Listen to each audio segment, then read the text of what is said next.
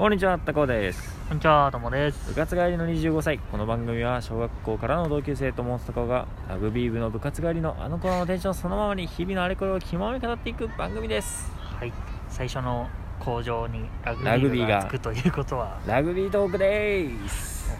もうもうなんか、そういうとこ芸細かいね、あなた。そうだね、ちょっと入れちゃうよね。俺ちょっとびっくりしたわそう言われたら、あ、そう来るかって、毎回。そういうことですよ。まあはい。というわけですね、今撮ってるの1月の、えー、と16日で、ちょうど1週間前にね、えーえー。高校と大学と2つのカテゴリーでの日本一が決定したというね、ラグビー界では楽しいニュースがありましたと。ねまあ、この情勢の中、うん、無事にね、大会が開催できて、いや、もう大会開催にご尽力いただいた皆様への感謝は、まずこれを最初に述べたい。一ファンとして、ね、ファンとして、見せてくれてありがとう。そして選手たちももちろんありがと選手たちもね、う。うん。最後、まあ、試合できたのはすごい良かったんじゃないかなねえ、よかったよね、きっともう、それの感謝しか浮かばないもん、今シーズンは。だからもうね、俺個人的なうんうん。解解釈、見解ではあるけど、うんなんかいつも泣いてる人たちの泣きっぷりがすごいいやそうだね。もう涙の量がすごかったな。うんやっぱね、うん春とかやってないわけだしさいやー、そうね。一発勝負だからね、全国大会がね。そうなんですよ、皆さん。高校も大学もですね、春シーズンに、まあ、全国大会に近いようなものが、まあ、あるわけですよ。大学はまあ全国大会じゃないんだけど、うんまあ、でもプレシーズンじゃないですけど春大会っていうのがあるし高校はもう完全にあの選抜大会っていうね全国大会があるので、まあ、そこでね大体優勝してるチームが有力なんじゃないかなっていうことが例年ね思われてるんですけど今年はもう春が全くなかったのでもう冬の全国大会一発勝負ということで本当にね見てる側としてもどの高校どの大学が勝つのかが見えなかったそんな大会でしたということです。じゃあまずね高校の決勝戦から振り返ってみましょう。ちょっと私まだ見れてないから、まあ、い 見ようって一緒に見たんですよね高尾さんチームの飲み会の後そうですね行行って再生して、まあ、5分かな？5分ぐらい経ったらもうもうもう記憶ない。なって。気がついたらなんかあと3分みたいな。まあだから結果だけね覚えてるって感じですよね。あれそそっか前撮ってから見たんだっけそれ。何が？収録してから見たんだっけか。いやいやいや。違ったっけ？うん。そんな感じですよと。あちょっと今のははいはい。忘れてください。はいということで桐蔭学園対、えー京都清少高校の試合でしたと、はい。で、まあ、ちょっとラグビードッグするって言っといてちょっとスコアとか詳しいのは忘れてしまってるんですが、まあ、桐蔭学園が、まあ、結構圧勝しましたね、うんうんうん3トライぐらい差をつけて、えー優勝しましたと。いうことでしたと。でねあのこれ結構面白いのが桐蔭学園はですね昨年度も日本一になってるわけですよ2連覇ですそういうことです。つまりその2連覇を達成したとい。うことでした、でえっと一方のね京都清少高校はあの京都でね2つ強いチームがあって、うん。まあ、その清少とあと伏見工業、はいはいまあ、はい今えっと京都工学院かな。ちょっと名前変わっちゃったんですけど。まあ、その毎年毎年ね花園に出るってだけでもそのお互いのライバルがしのぎを削り合って出ていった中でうんうん。今年になってやっと初めて決勝の舞台に立ったんですよあそうなんだ。史上初なんだ。その初めて清少高校そう。意外じゃない？京都清少ってさもうさ、うん。何年もさ出続けてるとかもあるじゃん、結構よく見る顔じゃない？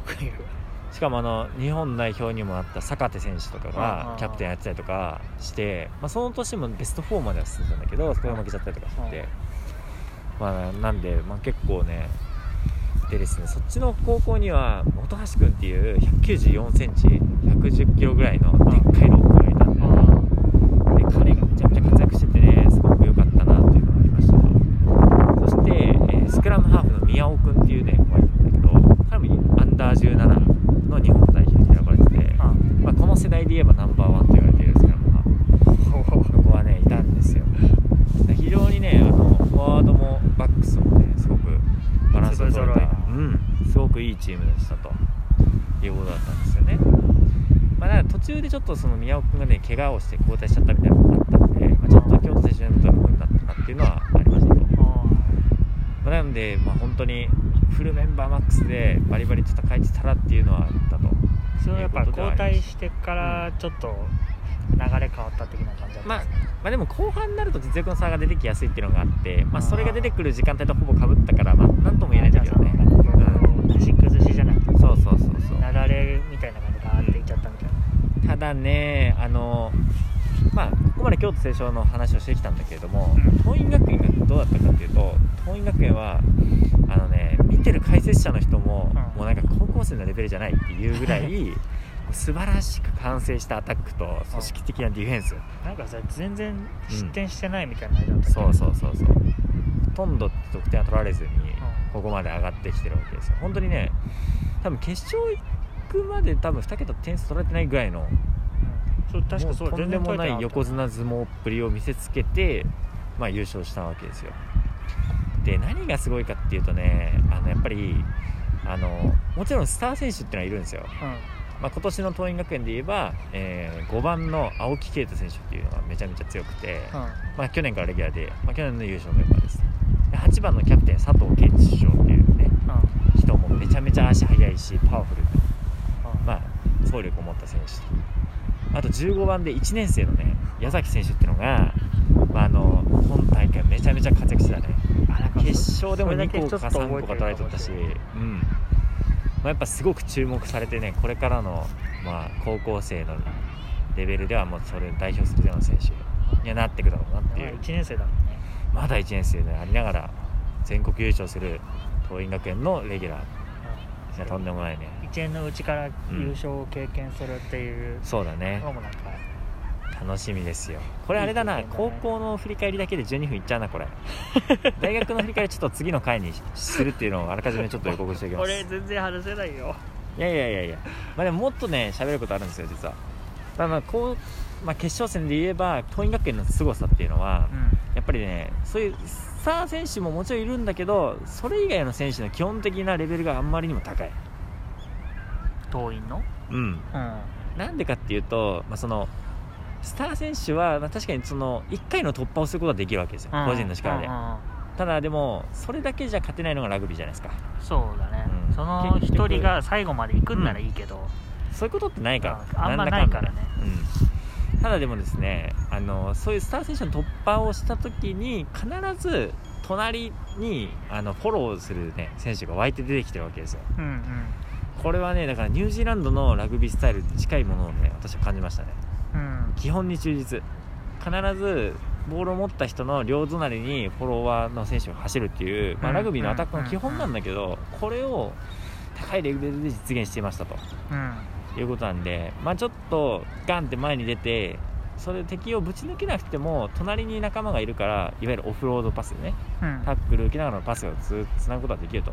うん。でそれがねもう34回連続でつなげるんですよ 桐蔭学園は。だから1人が当たるオフロードパスするうん。またその1人が止められるんだけどオフロードパスする、うん。またその1人が止められるんだけどオフロードパスすると。だってそれだけでもそう。さ何メーターそれだけでもう数十メーター前に出られるわけですよ、まあ、それがだからねキック蹴り込んだ相手陣内でそのプレーができれば、まあ、トライなわけですよ。そうだね。だしなんかそれやっぱさやる分だけさディフェンスラインが下がらなきゃいけないからさ、そうなんですよ。じゃあその4人目が止められたとしてもさそう。その後すぐじゃあ攻め手が止まるかって言ったらそういうわけよねそうなんですよ。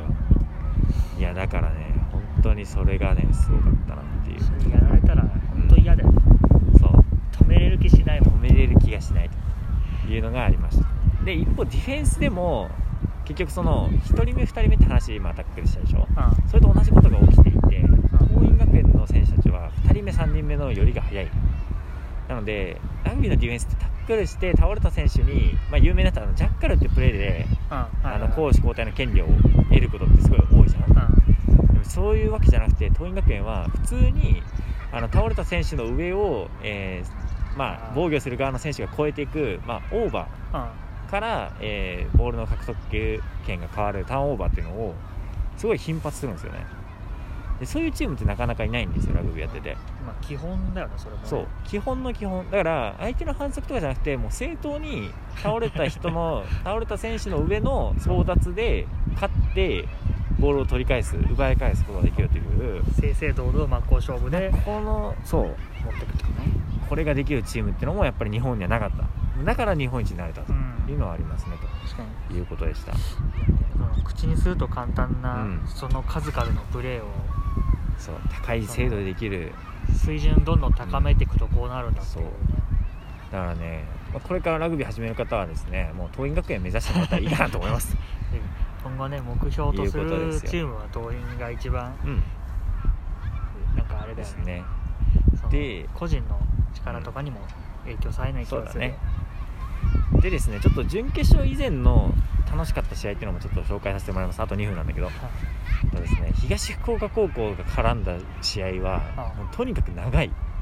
すごいんですよ これが。なんか10分ぐらいやってなかった？そう。えっとですね準々決勝東海大行政対東福岡高校。うんこれがすごかったね。同点でお互い。うん21対21でもう後半30分過ぎちゃったわけ。でラグビーってあの軽い反則とかタラインタッチラインにの外に出ちゃうとかそういうのでプレーが切れない限りあの時間が切れても続くじゃないですか、うんうんうん。でそれで続いた時間がなんとそこから18分。18分なんと後半48分まで試合が続くっていうもう多分高校ラグビー史上一番長かった試合うんだろうなっていうような試合がありましたと。でそれでもう最後まで決着がつかずに、まあ、抽選で東福岡高校が上がったわけですよ。あー抽選か。そう。でですねまたそれ上がってベスト4が京都清少高校との対決だったんですよね。あで京都清少高校との対決では後半30分は24対21で東福岡高校負けた状態で、まあ、迎えたわけですよ。うん。そっからまた78分東福岡高校がたアタックをし続けまして で最後の最後14番の選手が抜けたんだけどうん。タッチライン際で、まあ、相手ディフェンスに来た相手を外にかわすか内側にかわすかっていうのところで、うん。外にかわしたんだけど押し出されてノーサイドっていうようなねすごい試合がありました。本大会東福岡高校も楽しかったです。ありがとうございました。ではまたお会いしましょう。さようなら